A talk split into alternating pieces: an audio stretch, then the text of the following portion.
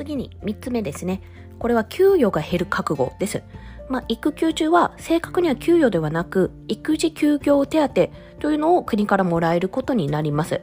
まあ、この手当は、育休取得後6ヶ月間、180日なので6ヶ月間ですね、約。まあ、給与の67%。それ以降は50%支給されるですね。えー、それ以降で、まあ、終了するまでなんですけど、で、育休中にもし会社から賃金が支払われている場合、まあ、さらに減額されるちょっと細かい計算式があるんですよ。そもそも育休取得するのに、まあ、様々な条件が必要なんですけども、すいません、そこはちょっと割愛させていただきます。まあ、お分かりかと思うんですけども、今までもらえていた給与がぐっと下がります。まあ、ここへ、ここを、噛んじゃってね、ここを抑えておかないで、今まで通りの生活を送っていると、あっという間に生活費が底をつくっていう可能性が出てきます。ちょっと怖いですよね。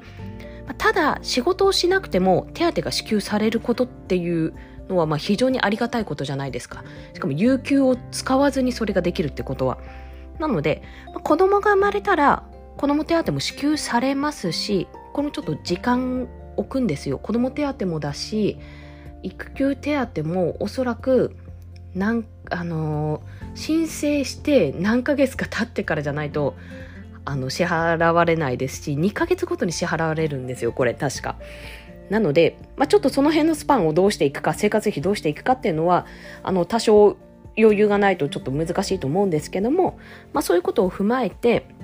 よほど日々の生活にお金をかけていなければ大丈夫かと思うんですけどま、結構その間にイベントがあったりするんですよね。お宮参りだったりとか。七五三七五三じゃない。ごめんなさい。えっと出てこない。あの初節句だ。とかね、まあ、3ヶ月ぐらいになるとあれですよ。お食い初めとかね。そういうのが出てきたりするのでまあ、初節句はちょっと今の季節3月5月とかこれから先私が産,、ま、あの産む予定だと大体そこら辺にかぶってくるなって思うんですけど、まあ、そういったイベントごともあったりして出費もかさんだりはするんですがまあ出産後はね何かと本当に費用がかかるものなのでこれはですね出産前からちょっとシミュレーションしておくといいかなと思います。結構私も第2子出産前に今慌ただしい状況です。生活費自体は多分大丈夫なんですけど、まだまだあの余裕があるので、ただ自分の貯金が目減りするなっていうのはすごい あの痛感している状況です。早く入ってこないかなっていう感じ。はい。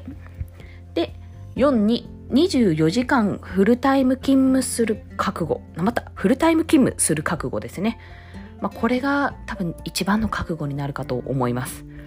まあ、会社を休んでいるのになんで24時間フルタイム勤務と思う方も、まあ、もしかしたらいるかと思いますが、あの、察しのいい方は、あ、そういうことって思う、思われてると思います。まあ、言い換えますと、新生児の育児をする覚悟です。はい。わかることはわかる。わかりみですね。これは朝晩問わず2、3時間おきの授乳、ゲップ出し、寝かしつけ、おむつ替え、沐浴、体調管理、まあ、いろいろ数えればきりがないんですけど、基本的に新生児の育児は24時間フルタイム勤務と同義です。本当に。いつ何が起こるかわからない赤ちゃんをずっと見守っていなきゃいけないっていうお世話していかなきゃいけないっていうことなんですよね。変な話私は第一子の時は看護師さんの気分になりましたもん。あの朝朝勤早朝昼夜間全部行ってる看護師さん。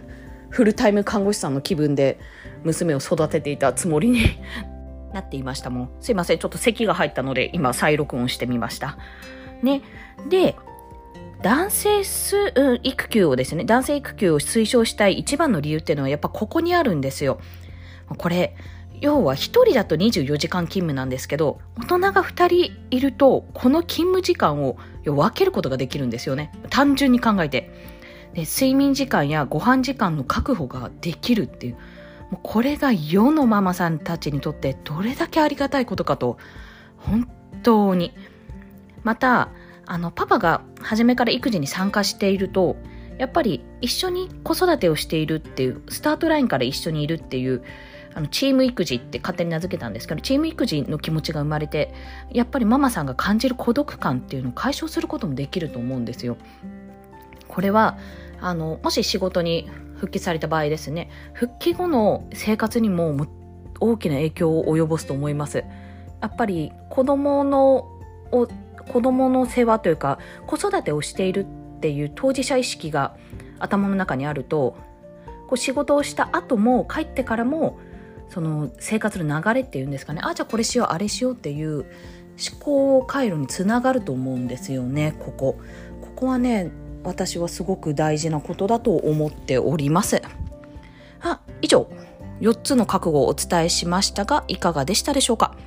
まあ、女性はねあのまだ育休が取りやすい環境にあると思うんですよ。男性に比べたら全然ね。でも男性ほどハードルは高くないと思いますし。まあ、しかしながら、まだまだ産休や育休取得の壁は大きな問題の一つですよね。やっぱり、まあ、嫌がられるっていうのもないのかな。私の所属してる会社は、やっぱりそういうところを推奨してる方なので逆に産休育休実績があるし、でもその、なんで第一人者だったママさんと私仕事をご一緒させていただいた時あったんですけど、やっぱり大変だったってことをお話しされていたので、やっぱりまだまだね、浸透していないところは多いと思うんですよ。まあもちろん10年前とか20年前までは全然当たり前のことじゃなかったですからね、この辺は。でも、女性も男性も関係なく、仕事をしながら育児ができる環境、それを目指していくことが、やっぱ今の時代の課題の一つかなと思います。まあ、もちろんね、その、男性が育休なんてって考えを持ってる人を私は否定するつもりはありませんしやっぱそういう人たちはそういう中で生きてきたんだからそれは仕方のないことだと思ってるんですよだからそういう方々の相手のね気持ちも汲み取りつつお互いに納得した上でのこう妥協点というか、まあ、答えが出せるといいかなとそう思っております。すいません今回長くなっちゃいました。二部制になってしまった。はい。それでは今日も今のゆるラジチャープップお聞きくださりありがとうございました。まあ、この話ノートにも、まあ、ノートに書いてから今録音してるので、まあ、ちょっとこっちの方が今日はボリュームがあるかもしれないんですが、ノートにもまとめてあるのでそちらもよろしければご覧ください。コンでした。ではまた。